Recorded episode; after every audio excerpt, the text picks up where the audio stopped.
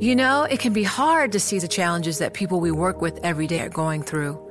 Invisible struggles like stress and burnout, caregiving for a loved one, or being misunderstood. But insight, awareness, and empathy will help us better see the issues they're dealing with. And that can make us and our companies healthier too.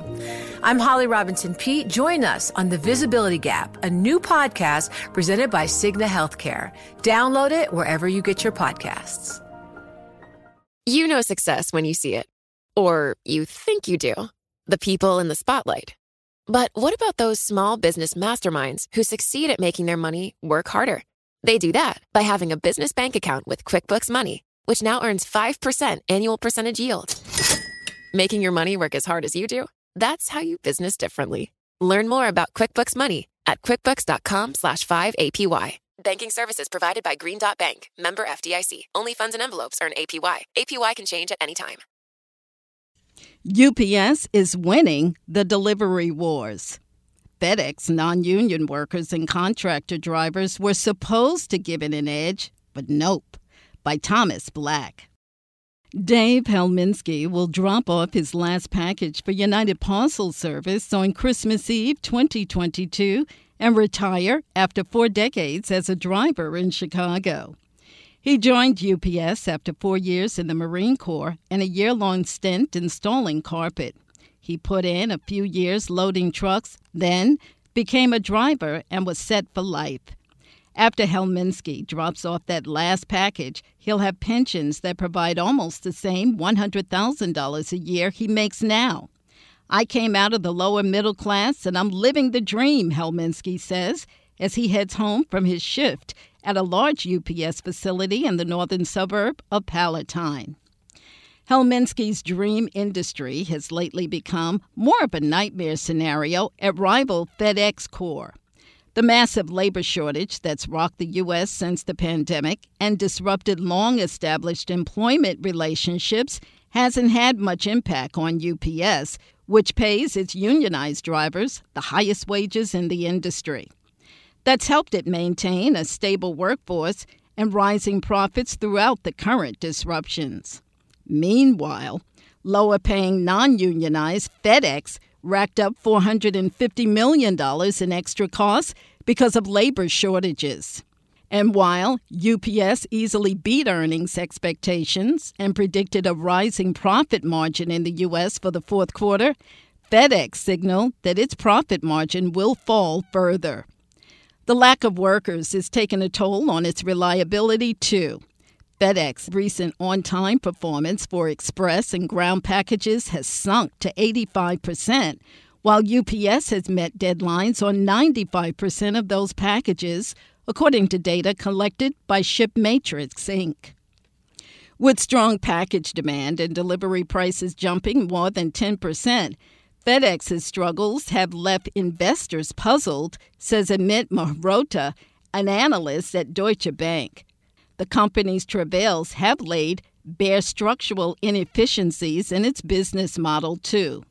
Unlike UPS, FedEx operates two distinct delivery networks one for its overnight air delivery business, which is handled by FedEx employees, and another for its ground parcel service, which uses independent contractors to make final mile deliveries employing their own non union drivers.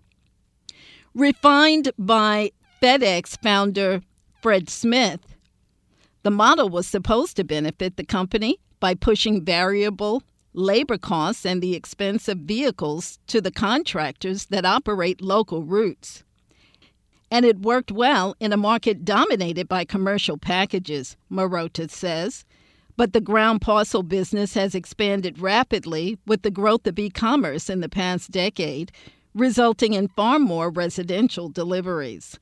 Such home service requires the contractors handling those deliveries for FedEx to drive more miles between stops and leave fewer packages at each location, boosting costs. When the pandemic hit, residential deliveries exploded, forcing contractors to hire more drivers and FedEx to add more package handlers. There's definitely been a loss of confidence in this business among FedEx investors, Mehrotra says. There's something wrong. Smith agreed to acquire the ground network in 1997. His use of contractors allowed FedEx to expand the business quickly without the expense of buying vehicles or managing drivers. FedEx Ground became the company's growth engine, posting profit margins in the mid teens. But the pandemic led many U.S. workers to question whether jobs with low wages and challenging work conditions were worth returning to. FedEx, Amazon, and other companies that pay their operational employees wages and benefits lower than those received by many unionized workers are struggling to hire people, even though they're now raising salaries. FedEx Ground has seen average wages for workers in its sorting facilities jump 16% from a year ago. FedEx has warned that its labor problems will persist into this quarter, and analysts predict the ground unit's operating margin will sink to 6.8% from 7.5% a year earlier. Analysts predict UPS's fourth quarter profit margin for its U.S. domestic business will rise to 9.9% from 8.8% a year earlier. The difference in performance predates the worker shortage. Even while paying union workers almost twice what FedEx ground drivers make, UPS earns a return on invested capital that's more than double its rivals.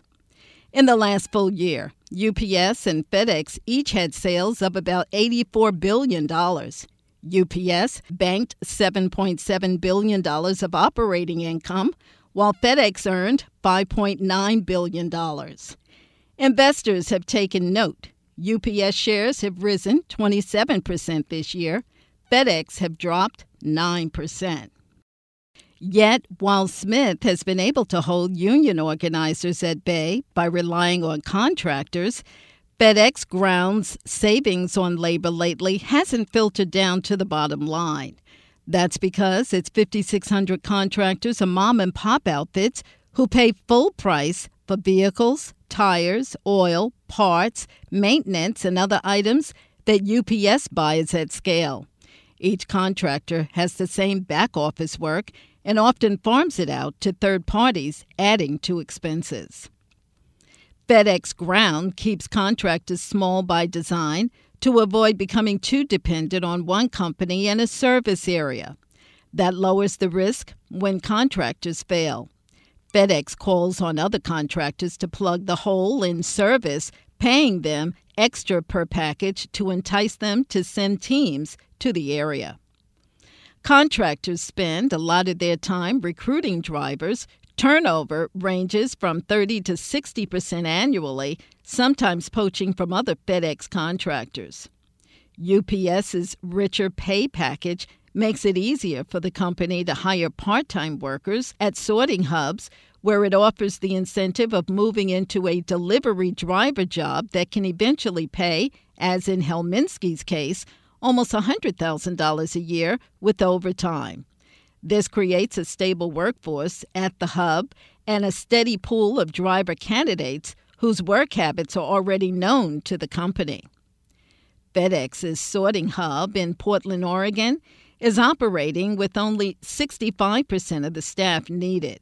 That forces the company to reroute packages to other facilities, incurring costs for the extra transportation and reducing efficiency, officials said in September. In total, FedEx says the ground unit is rerouting 600,000 packages a day because of labor issues. UPS does have to worry about strikes during labor contract negotiations every five years. The current contract expires in 2023. But for now, UPS and its workers are doing well, says Helminski. We're making a good living, he says. We're the gold standard. It can be hard to see the challenges that people we work with every day are going through. I'm Holly Robinson Peete. Join us on The Visibility Gap, a new podcast presented by Cigna Healthcare. Download it wherever you get your podcasts. From Silicon Valley to Wall Street. The promise and perils of artificial intelligence are playing out on the world stage. But what will the next phase of AI adoption look like? Which companies, from big tech to startups, will dominate? And where do the risks and unintended consequences lie? I'm Emily Chang.